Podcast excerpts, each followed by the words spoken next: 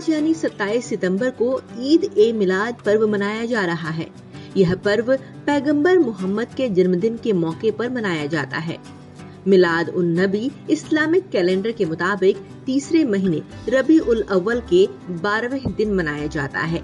खास बात यह है कि पैगंबर मोहम्मद की पैदाइश का ये दिन खुशहाल अवसर तो है ही, लेकिन मिलाद उन नबी शोक का दिन भी माना जाता है।